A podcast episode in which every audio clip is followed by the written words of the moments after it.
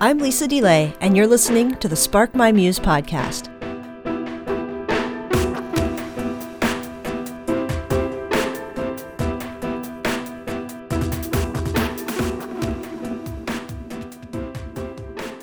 Welcome to Spark My Muse, everybody.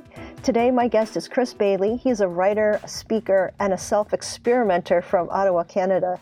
Today, we're going to be talking about some of these self experiments and the findings and themes of his book, Hyper Focus How to Be More Productive in a World of Distractions. It's great to have you on, Chris. Welcome. Hello, hello. How are you? I'm good. I've enjoyed reading your book, and I'd love to kick off with some of your self experiments because they're so interesting yeah. and kind of extreme. And I, I saw uh, some of these on your website where they were listed. It's a lifeofproductivity.com. I'm really curious about a few of them, like um, only drinking water for a month. Why in the world would you do that? Oh my gosh, yeah. Well, I'm sipping on a nice coffee right now, and it's wonderful. Let me tell you that that that was that was kind of an odd month. I, I don't think a lot of these experiments would uh, would cross many research uh, you know institutions mm-hmm. you know they, they wouldn't pass pass many ethics committees at, at traditional universities right. um, so so I had to do them myself so drinking water for just a for, for a month. So I still ate food, mind you, but I cut out all the caffeine, all the alcohol, all the sugary drinks. And the first week or two were kind of rough, but you, you kind of connect with the simplicity of water, of, of how, you know, it gives you energy, it gives you life. And, uh, you know, you don't need caffeine, you don't need alcohol as much as you think you do. And there's a cost to consuming these things. You know, caffeine obviously gives us that productivity, that focus boost. Uh, but, you know, we crash a bit later on in the day. Mm. And so, you know, we need to consume that intelligently, I think. So I'm a big advocate for, um, you know, living deliberately. That that's kind of the um, the mm-hmm. central uh, point that all, all, of my ideas and and the uh, the stuff I write about orbits around. And I, I would extend that to things like caffeine, mm-hmm. where why would you consume it first thing in the morning before you just kind of go through the motions of your daily routine? Why not consume a bit of coffee before you write something, before you have uh, a meaningful conversation before you hunker down on an important project or do something meaningful in your life um, instead of just kind of going through the motions. Mm. And alcohol is a similar thing. So, you know, caffeine we crash later on in the day, mm-hmm. uh, so we, you know, there's a cost to consuming it. And I, I would, I, I've began to see alcohol as a way by which we borrow energy as well as happiness from the following day. Oh. And so we we consume a little bit of it, but there is that cost as well. Not to say that it's not worth it, but but you know, we do uh, need to consider that cost if we're going to uh, consume it more strategically. So, mm-hmm. yeah, that you know, it's kind of fun because you never know what you're going to find. Like like one uh, unexpected thing from that experiment was I saved a ton of money Right. I never really expected, and I di- didn't really consider how you know I eat a lot of takeout, but I also you know go to the pub. I, I mm-hmm. also uh, go to the coffee shop. That's where I write. That's where I read. That's where I uh, knit. And, and, so when I didn't have those rituals that month, I I think I saved. I, I forget what what the exact number was, but something like two, three, four hundred dollars just by oh, not wow. um, consuming uh, anything besides water to drink. Did you lose weight? I don't recall. I, I think I I would have, especially cutting out alcohol. Um, you know, there, there's so many calories involved with it. But what one one unexpected thing that I found that that month was the social cost because so many of the social commitments that we have mm. they involve uh, drinking coffee. You say, hey, do you want to come over for some coffee? Do you want to, uh, Lisa? Do you want to come over for a glass of wine? You know, then mm-hmm. we'd love to have you over. And, and so so many of these, and you know, when you say um, actually, I'm only drinking water this month, it, it kind of puts a damper on things a little bit. But then you get a bit more creative in in how you ha- hang out with people as well as hang out with yourself. yeah. Well, could you drink sparkling water? Did that count, or was that too fancy? No, no. I, I you know, I drew the line there. Uh, sometimes to, to make things exciting, I, I put a bit of lemon in water. Um, just to kind of spice things up a little bit. Sometimes I would boil water and put lemon in it on a really kind of you know if i wanted to live on the edge and really like be a badass for a little bit I would do that. but you know, that's yeah. Besides that, not really. No. yeah, that's interesting. It's it's interesting to see what something means in your life. You know, people do this sometimes for for Lent or uh, you know the 40 days before Easter, and they'll cut something yeah. out. And it's interesting how it brings different things into focus. What what you feel like is meaningful or isn't. It's mm. an interesting sort of spiritual practice, but also. Um, you know, what do you actually need? Or you think, oh, if I didn't have coffee, I'd die. You know, would you? no, turns out you don't. um, and how long did it take you to sort of adjust? Or, or did you not adjust in that month period? Probably about a week because mm-hmm. you know when we become reliant on we, we don't really become reliant on on alcohol eh, you know in, in most cases, mm-hmm. uh, but uh, caffeine Mm. our body begins to depend upon it for, for energy. Mm. Um, you, you, know, it's it, it's an adenosine reuptake inhibitor, which basically just means that it stops our brain from telling us that we're tired and uh, our brain kind of adapts to how much caffeine that we consume and so um, it grows more of these adenosine receptors in our mind so that we instantly feel like we've hit a wall mm. um, because um, caffeine kind of tricks uh, uh, our brain into thinking that we're not as uh, tired as we actually are. You know, it's not that it gives us energy; it, it's that it prevents us from feeling a lack of energy, and so we, we feel like we're we're focused and at our peak. Um, and, and, so our body adapts, and, and depending on how reliant you are on caffeine, you know, this is this is kind of the thing about personal productivity that that I write about is it's personal. You know, we're all mm. wired differently. Um, we all live different lives. We all uh, do different types of work, and so we need to really adapt for for how individual we are. But at the same time, you know, our our bodies, our minds are wired differently. So some people it might take them a week to to adjust. Some people it might take two weeks. Um, I really do recommend doing a caffeine reset though. Mm. So if you find that you have a week, maybe you're on vacation and you can slow down a little bit, the first few days I'll be honest. Depending on how much you have, they'll they'll be rough. And so, if you have a quite a bit, it might be worth uh, dwindling how much you consume over time. So, mm. one way of doing this, a way that you won't even notice, is say you put four cups of or, or, four scoops of coffee in, in the in the percolator in the morning. You know, for for one the first week, just kind of do three uh, high test scoops and one decaf scoop, then go two and two, then one and three, and then full decaf until you've weaned yourself off of it. Um, but going cold turkey, it's not as bad as as you might think. Um, one one little tip with regard to that.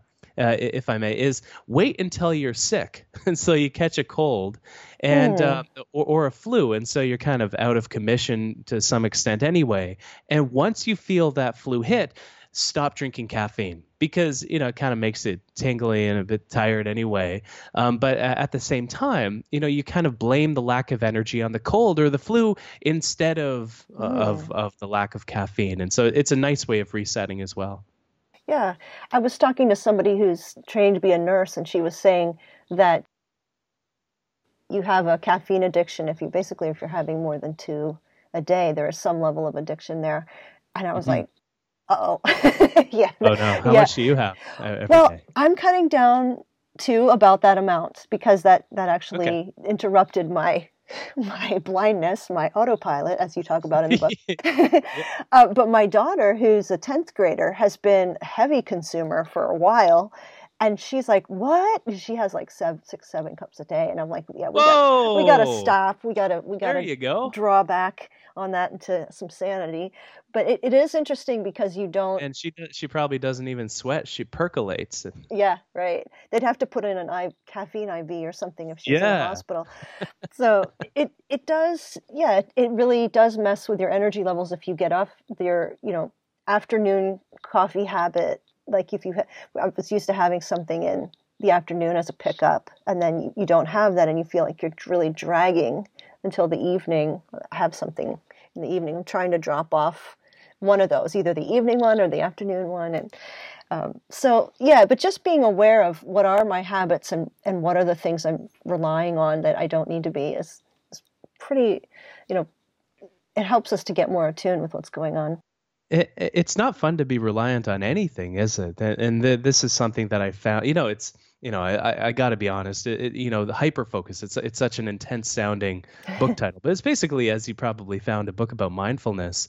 And what you realize when you become mindful of of your attention is just how many things we're reliant on over the course of the day. Mm. You know, we um, the m- many of us our our phone is what wakes us up, and so we get it off of the nightstand, and then we see oh we got two emails overnight. Let's check what those are about. Then we hop over to Instagram and we uh, look through some fitness and food pictures if your feed is anything like mine, and then you maybe go over tw- to Twitter, you check the news, what's going on in the world today, and, and before you know it you know you're half an hour has gone by and you've you've spent the time instead of you know living your life or saying uh, or speaking with your partner for half an hour or or enjoying a nice cup of coffee if, if that's something you love doing in the morning. I won't guilt anybody into not having a cup of coffee in, in the morning because it's it's delicious. But you know, it's it's it's always good to question our habits.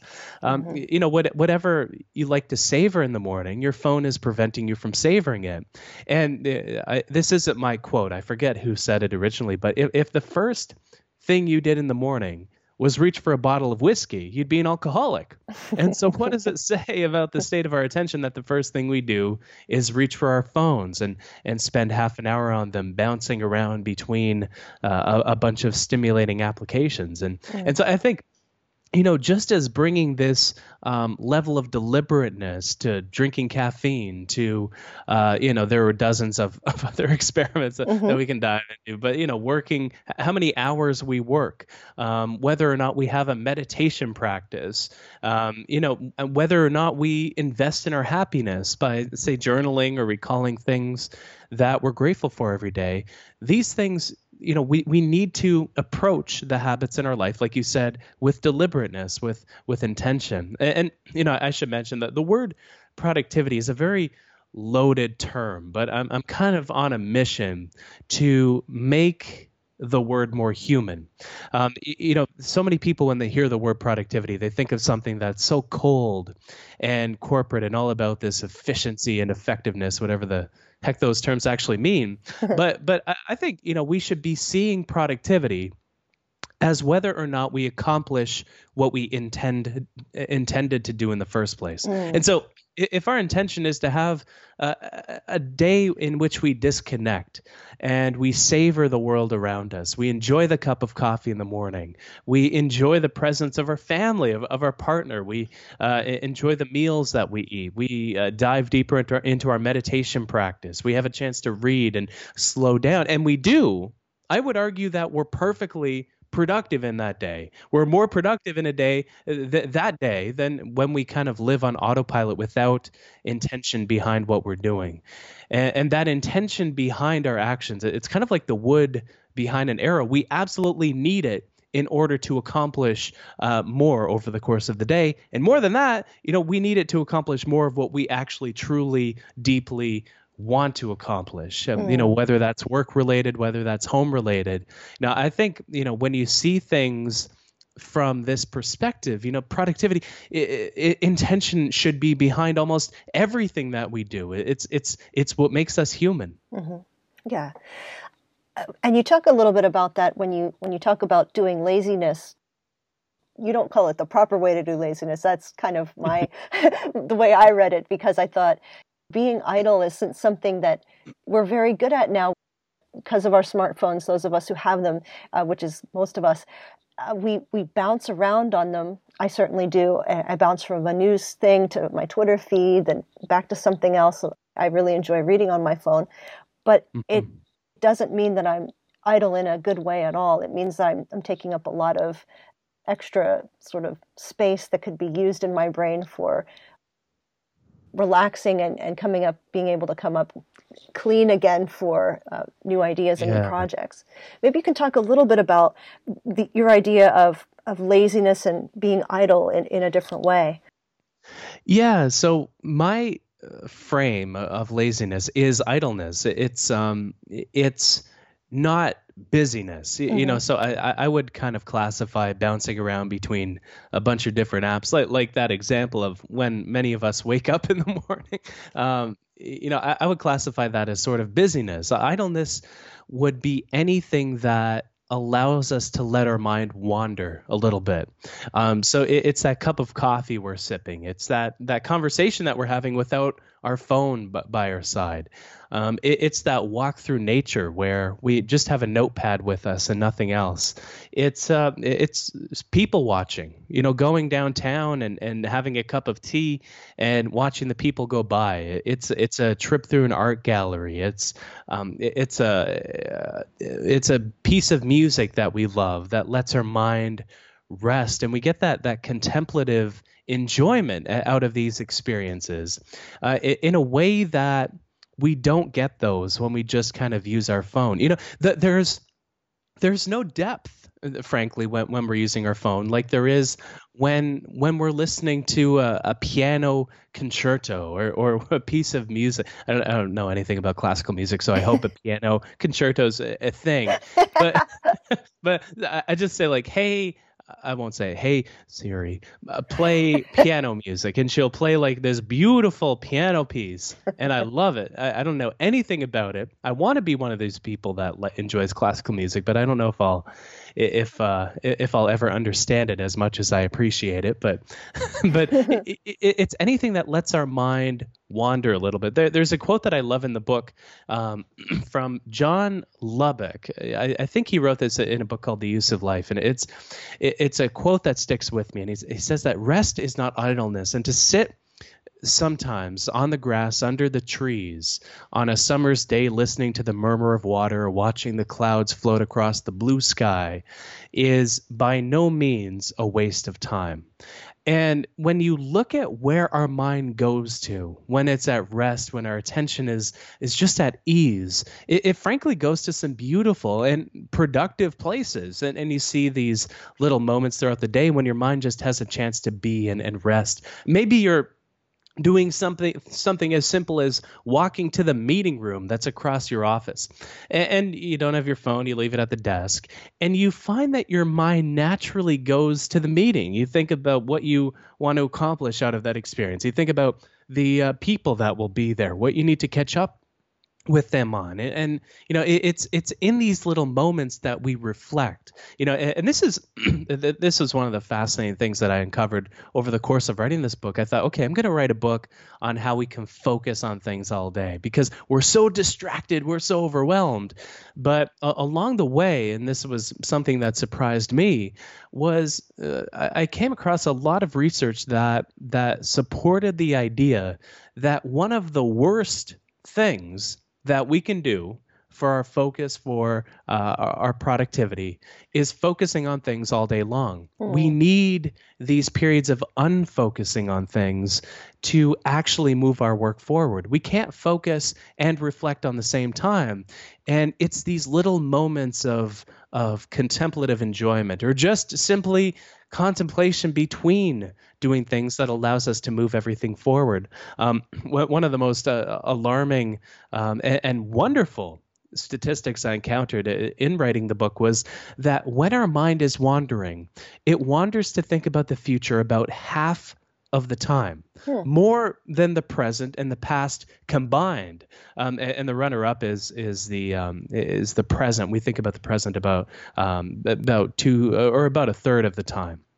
And so, you know, th- these are times when we're connecting the dots. It's when we're approaching things strategically. It's when we're, uh, it's when we're planning our day. And you know, most of us, if you think back to when your best ideas strike you, they probably hit not when you're focused, but when you're taking a shower in the morning, mm-hmm. when, when you're when, when you're in one of these moments of just contemplation. And we shouldn't only get our ideas in the shower. We shouldn't only plan in the shower. We need these moments throughout the day as well. Yeah, you were talking about how we actually like, even though we complain about distractions and interruptions kind of throwing us off, we actually like them because we don't like to feel bored. Hmm.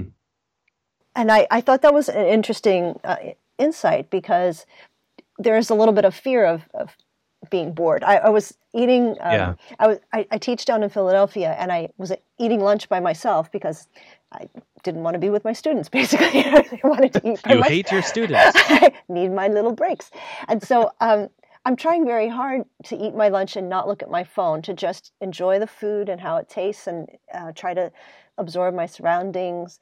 And I'm finding like myself thinking, like don't think about your phone you know just but because it was a little bit boring you know uh, but i'm not because i'm not used to it and yet i'm trying to be mindful and i'm you know thinking about my environment but i'm also drawn back to the pleasure of distraction. Yeah. That's a good way of, of putting it the the pleasure of distraction. And uh, on a neurological level that you see research that supports that idea. We have this frankly it's a bias towards towards distraction in our mind. Um, and you know, whenever we focus on something that's novel in our environment, our, our brain rewards us with a hit of dopamine, a pleasure chemical of our mind. Um, and, and, so we, you know, go back to that example of us lying down in bed.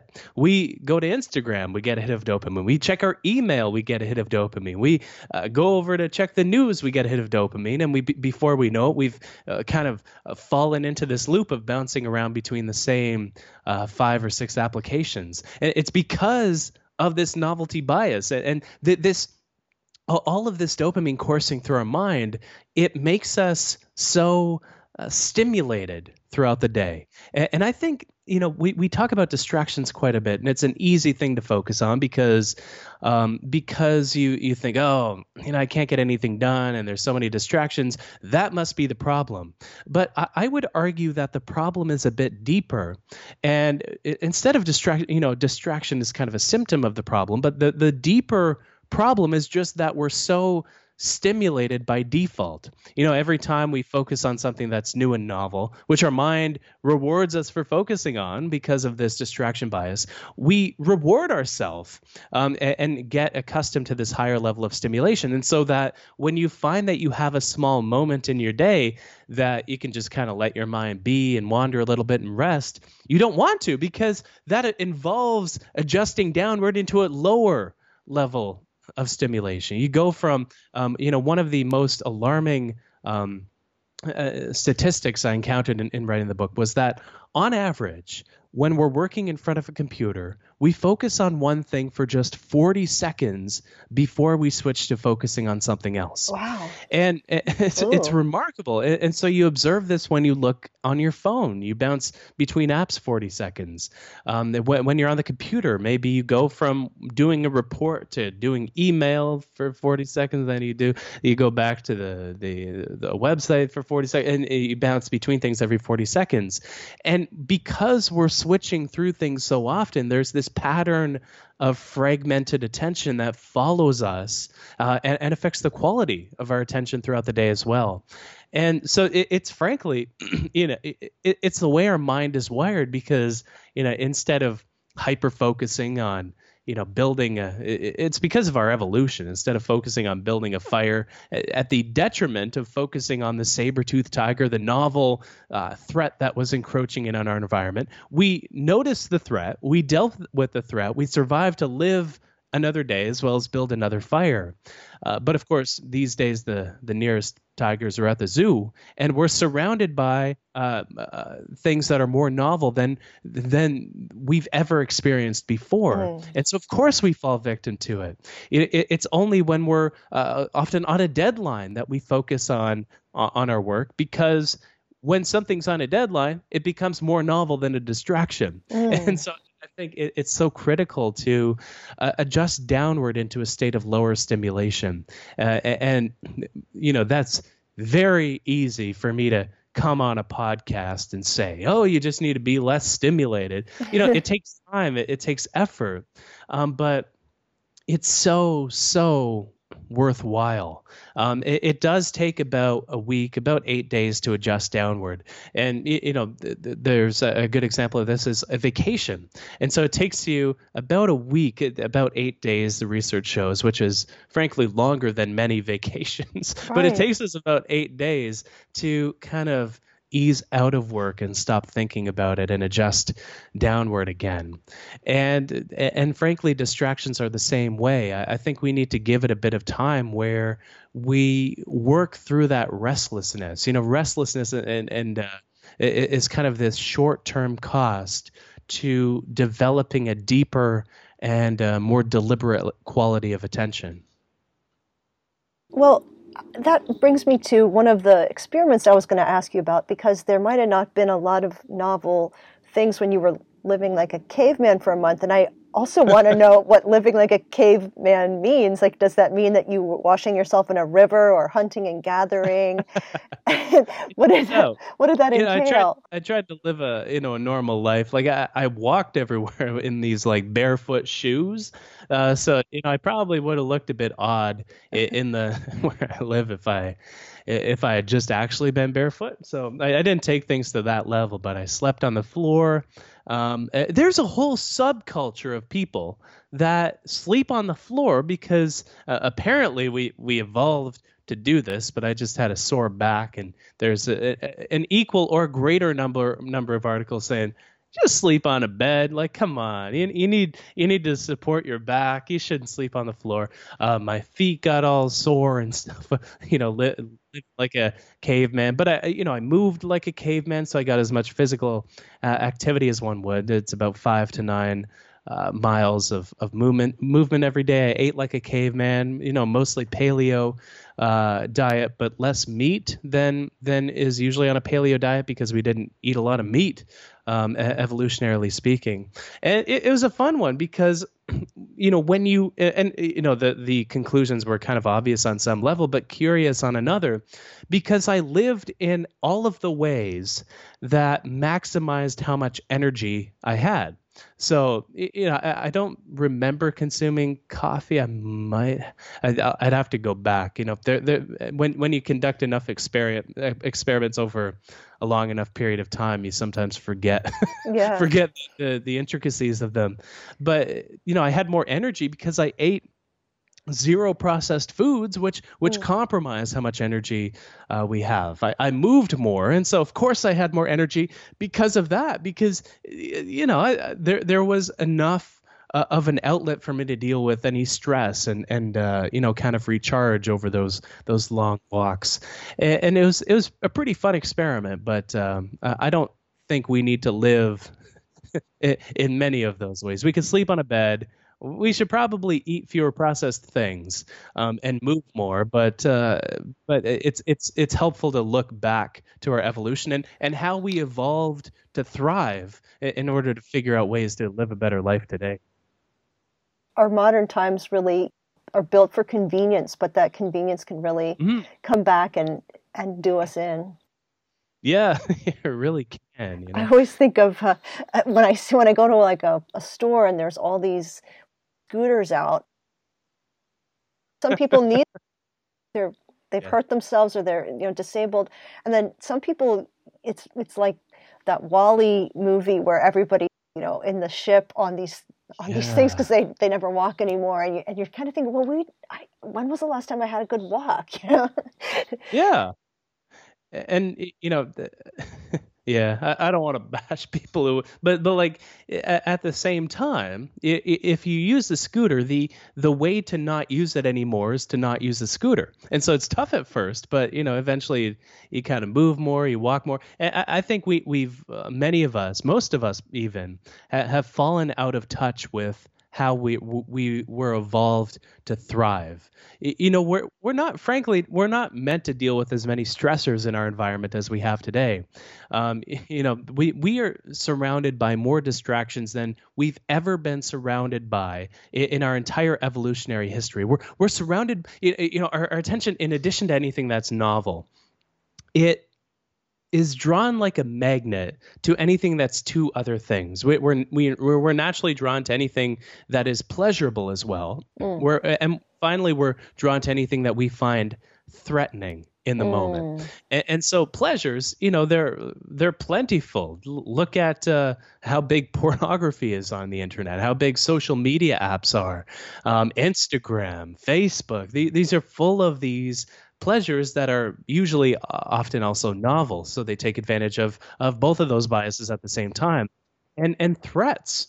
You know, there are so many threats that we can find and you know we we think we live in a world that has more noise today than than say 5 years ago but the noise was there 5 years ago there there were shootings there, there were muggings, there, there were crimes, there were uh, you know attacks, there there there were all these you know these series of, of unfortunate events that we could pay attention to if we chose to, and, and because our attention is naturally uh, drawn to anything that's novel and threatening, we pay attention to these things and we feel uh, so much noise in the world.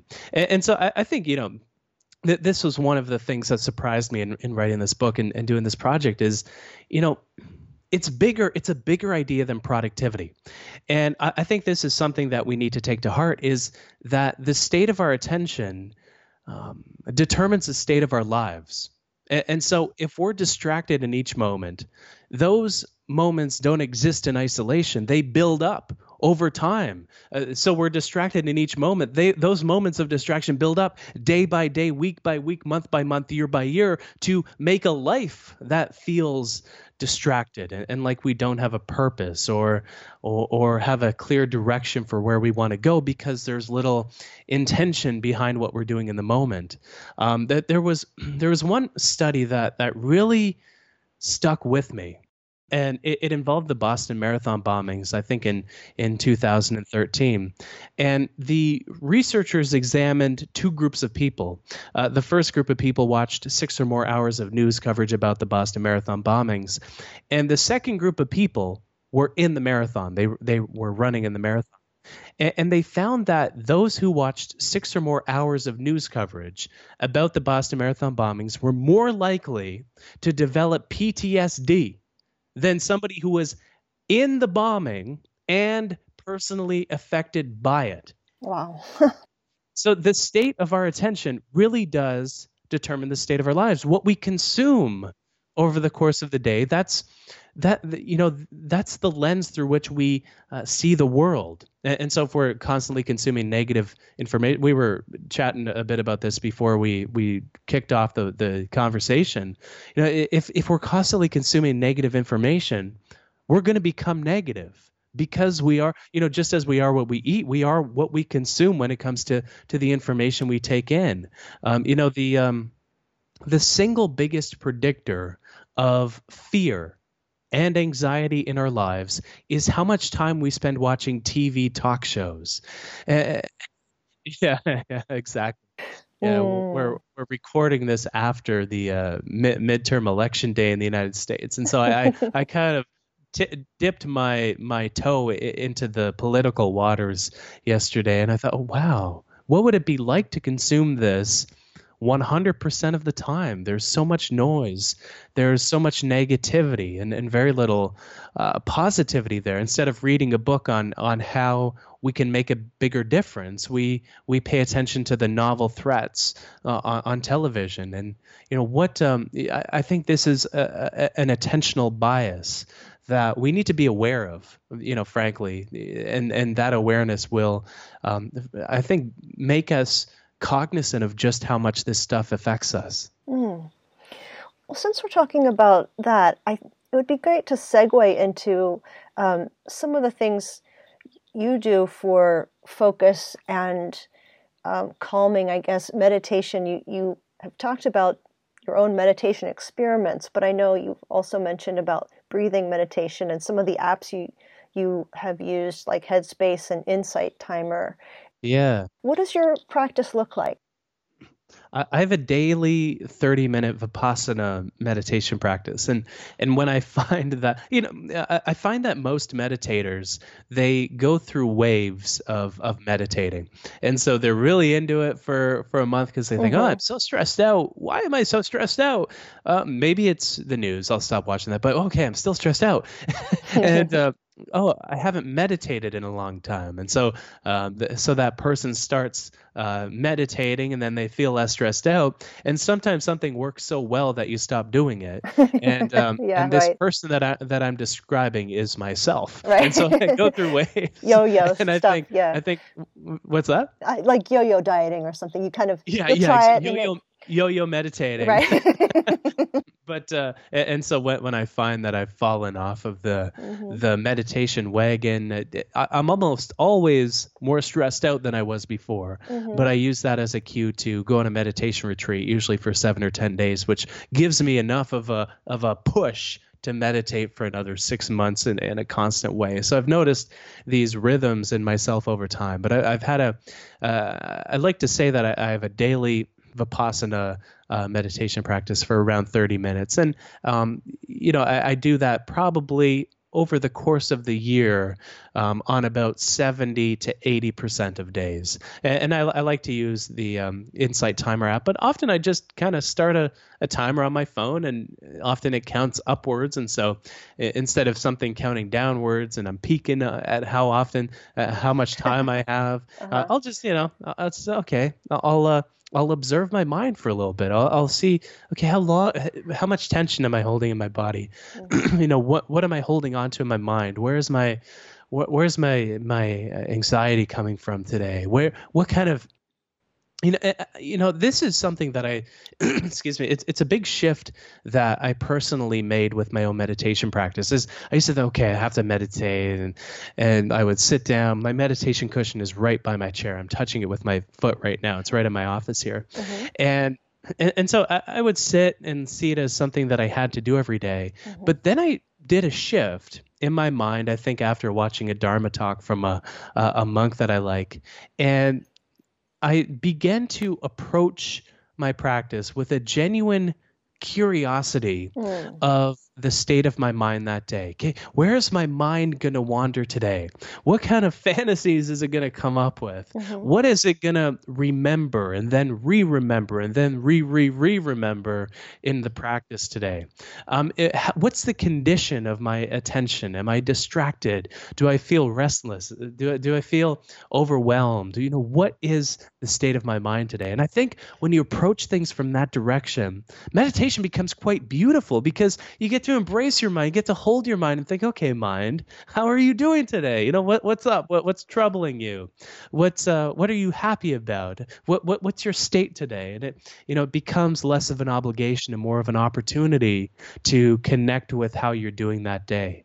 And sometimes I'll, I'll do this in the morning and I'll say, okay, my mind is very uh, distracted today. Maybe today will it, it, i'm not going to write. And so i'm going to have a creative day where i connect these disparate pieces of information where i go to a cafe with just a notepad and no headphones leave my phone at home to, to people watch and, and caffeinate and, and connect ideas. Be, because if i'm more distracted maybe that'll mean that I, that an idea is on the way. And some days I'll, I'll think okay i'm able to focus on my breath for 20 of these 30 minutes that's incredible. I, am going to write today and, and have a focus today instead. So it, it's a way of kind of connecting with yourself that, that i love doing uh, every single day. Most of, most yeah unless you're not doing it. But, exactly. but it's what's interesting is, is how you um, speak about it. So some people do meditation and there's, there's different forms and, and uh, different modes of doing it. Some people will try to clear their minds and then and then come back and and um, what you're talking about is a lot of noticing which is also yeah. focused focused mindfulness and awareness practice I, I think it's impossible to clear your mind without being hard on your mind you know you need you need an alternative object of attention to to observe, or else you're just trying to shove thoughts out. Uh, and um, and it's not uh, you know meditation. I think it, it should be a practice of self kindness, not of um, not of trying to wedge your mind into you know into a into a square shaped hole. right, and I've noticed for myself too. Um, just if I'm going to be outside for a little bit, I might just listen for things for a while and just try to be attentive and focused on just listening to all the surrounding sounds. And it, that might not sound like meditation to somebody, but it does create a lot more focus for me and it, yeah. it, it chills me down. And mm-hmm. people have, you know, different things are going to work for different people. Um, but you do talk about how our working memory is can be increased by 30%, and there was a study on that. And um, so it's not just something that's like you know, it's it's scientifically backed how helpful it is to our brain to to come into regular times of meditation. Oh yeah, and um, and if I may be candid for for a bit, I probably wouldn't meditate if if I didn't find that it had that practical benefit, mm-hmm. because it's 30 minutes. That's a lot of time that, right. that you can spend doing other things. Mm. That's half of a workout. That's mm. uh, that's a massage for God's sake.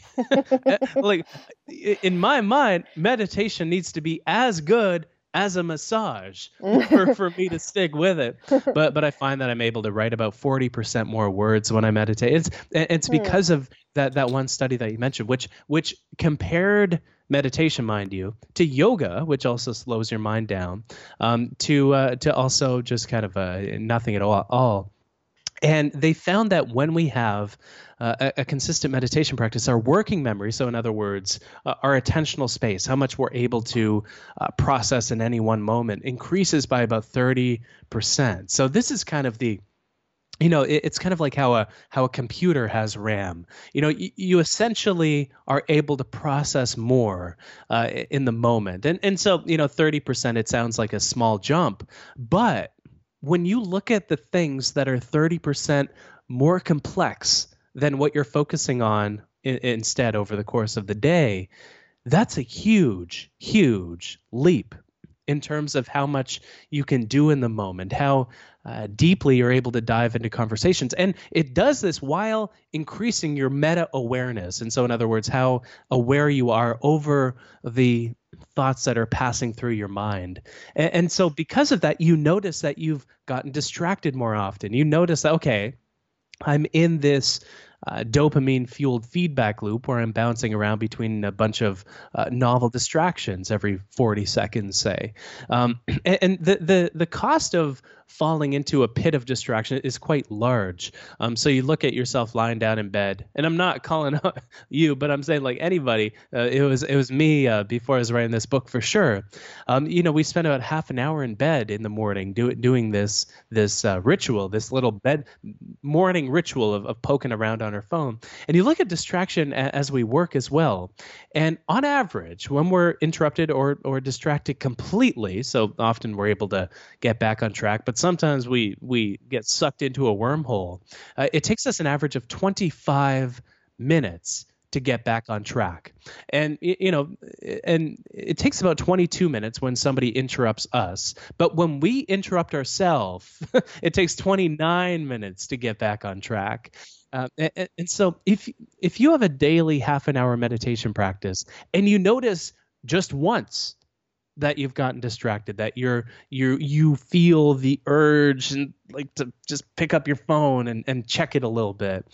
If you notice that once the practice is basically paid for itself and that's not counting how much more attention you have for things in the moment. That's not counting how much more meaningful your life becomes. And this is you know that this is i think a truth about our attention. It's bigger than productivity. You know it's nice to focus on things all day long but it's also nice to to see the meaning around us.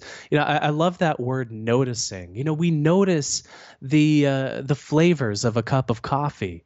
We notice the intention behind what somebody's trying to say. We we notice how other people are feeling. We notice uh, the world around us. And, and you know, I, I, I, like to say that uh, no cheeseburger is as delicious as the one you focus on 100% of your attention. and, and, you know, no experience, no conversation is as meaningful as the one you focus on with 100% of your attention. And, and I think this is a lesson that we need to take to heart. And when we're able to align our attention with um, with our intention throughout the day. Frankly, um, meditation helps us get there. It's one of the only practices that have been proven um, through through scores of of academic studies to increase the quality of our attention. It it decreases our unintentional mind wandering. So sometimes our, a wandering mind is a productive mind when we want it to wander, when we're walking through an art gallery or something. But when our intention is to focus, it really does uh, disrupt our productivity. But meditation uh, allows us to become more aware of when our mind wanders. It allows us to focus for a longer period of time and it allows us to work with a greater level of intention behind what we're doing. And it's it takes time right? And, and this is what i think uh, d- disturbs a lot of people with the practice. They think you know half an hour it's a lot of time. But here's here's a quick little tactic that that I find works really well is if you think, okay, I don't have time to meditate for, let's say you have a goal of doing 20 minutes a day. Um, you say, I don't have time to watch it or or to meditate for 20 minutes. Ask yourself, okay, do I have time to watch an episode of Friends for 20 minutes? And the answer is usually yes. You know, you can find the time for an episode of Friends. and so what what you really mean to say is that you don't have the attention to meditate. And the will, yeah, the, you know, the the saying "I don't have time for that" is the biggest BS saying in the world, in my opinion. We all have time for everything. You know, Barack Obama uh, had time to work out every single morning when he was president. You know, there's no excuse for you not to work out. You have the time for it. You just spend it on other things. Right. And so it's a, it's a nice little mental swap to identify when when you're really just trying to trick yourself. The idea of giving yourself more ability to be aware that you're aware or not aware mm-hmm. is a huge tool in, in, your toolbox for every day, what, whatever it is that you're encountering. I, I don't know if you're aware of David DeSteno's work, but he, no. he was a guest on my podcast and he's written some excellent books. The last one that he wrote was called Emotional Success The Power of Gratitude, Compassion, and Pride, which doesn't cover some of the, the best parts of the title doesn't really attend to some of the best parts of his book, which were on mindfulness and meditation. And and the studies that he he cites in the book talk about the specifics of mindfulness helping people with compassion and empathy in these really really interesting ways um, that would that help you know people in in regular daily life. Like whether someone was going to give up their seat for a person who had hurt themselves uh, and and mm. had uh, something wrong with their leg, and the instances where they would and wouldn't do that based on whether they were doing uh, 20 minutes of meditation three times a oh, week. Oh wow! And it's it's remarkable because what's happening is people have more space in their mind to think about how others feel, um, and it's like, well, that would that would be really nice if we were thinking about you know putting being able to put yourself in someone else's shoes it gives you more mm-hmm. room to think about that and then it's, it's yeah. they're proving it empirically so i really appreciated his work you probably would be um, it would probably be really helpful if you i mean i think you would really enjoy it his work yeah so. no it sounds it sounds incredible it's right up your alley chris yeah. um, but uh, the whole idea of being of working that muscle whatever or that that uh, practice of focus has mm-hmm. so many implications in life, but in in work and life and whatever your passions are, I can see uh, it, it going out into many many different areas. Um, I was wondering too if you're off onto any other experiments or to any other projects that are taking up your focus. In terms of right now? In terms of writing, or what's ha- what's going to happen after the hyper focus um, book promotion stops. Oh man, yeah, that that cycle is spinning right now, mm-hmm. as you mm-hmm. can probably imagine. But um, for for me, you know, what gives me the greatest pleasure in the world, it, you know, my my whole philosophy is my work exists to to help uh, other people live better lives, and, and so everything I try to do is aligned with that one singular purpose. And so it's always, you know, a matter of searching for for the next thing that, that will hopefully help people out. Because you know, I, am fortunate that I get to write books about this topic, and you know, there, you know, there, I have a good audience online, and so I, am always searching for that one topic. You know, right now I think it's distraction, where, where we've never uh, been surrounded by so many uh, novel things, and so I'm going out, I'm speaking about that, I'm lecturing about it uh, at various places. I'm pimping the book uh, in a lot of different places, as as you can probably imagine. But I, am really fascinated by this idea of intention, and um, all of my work is circled uh, this one very idea. So maybe over the coming years, that this will be one that I delve into a bit more deeply. But also noticing, I'm, I'm fascinated by this idea of, you know, we, we, there are so many things to notice in each moment, and noticing the beauty and the and the meaning around us that fascinates me too. Mm-hmm. Um, the, this idea of contemplative enjoyment of, you know, there's so many ideas, and this is the problem. You know, you got to pick one that that that that'll work. But yeah, but. Uh, yeah, it's just uh, mm-hmm. I'm, I'm I feel like the man I feel like the luckiest person in the world that I get to be curious for a living and that helps other people out eh, as a as a uh, as as the main reason I do it. Yeah, I totally agree. Yeah, and there was a lot in your book uh, for listeners. There's a lot in your book about real concrete ways of how to tame distractions, as you call it. I think that's very helpful book. It's a very useful book. I think people will get a lot out of it. Um, where else can people find your work and, and what you're up to? Yeah, so the book is called Hyperfocus. It's in any bookstore around the world. I think we we're up to 14 different languages now for for where it's distributed, and English happens to be one of them. You, will be happy to know. and so, any bookstore, any audio bookstore, uh, it's on Audible if you like the sound of my voice. If you don't like the sound of my voice, there's a physical copy with a lot of illustrations that I that I made myself with yeah. with a designer, and and so you know, I think uh, you know I'm really proud of how that turned out. And uh, my website, I think you mentioned it. I'll, I'll get one more plug in for it. It's called a lifeofproductivity.com and it's about this uh, frankly more human uh, approach to productivity where it's not about doing more more more faster faster faster. It's about uh, living and working with intention over the course of the day because that's that's what makes us human and i think that's what it's all about. Mm. and are you available on the socials? Or are you trying to cut that out of your life to be more productive I really only do Twitter right now. Mm-hmm. Actually, I think I'm on Instagram. Let me check. Let, uh, yeah, I'm on Twitter. I'm on Twitter at uh, Chris underscore Bailey, and um, I'm on Instagram. I always forget my Instagram. It's Chris Bailey Auth, A U T H, which okay. stands for author. And my last post was um, two months ago. So please don't. You can follow me there, but you please you won't really get much return out of that investment. Not a lot of dopamine on that one. No, no. There are some nudes. It's, no, there aren't. okay. Did you say? Did you say nudes? Nudes, yeah. To try to get people to follow them. This is level I'm stooping to right now. I thought you said dudes, and I was like, huh? Oh, nudes. What? That's even worse. yeah, worse. Don't even go near my Instagram. Stay away from the Instagram. You don't know yes. what you're going to find. No. And uh, yeah. yeah, do you have any final like words of wisdom or tips or anything else you'd like to tell my listeners? I think keep that idea in mind that the state of your attention determines the state of your life. And I would, you know, I, I would even notice a few times today, you know, here's something practical, uh, tactical to walk away with.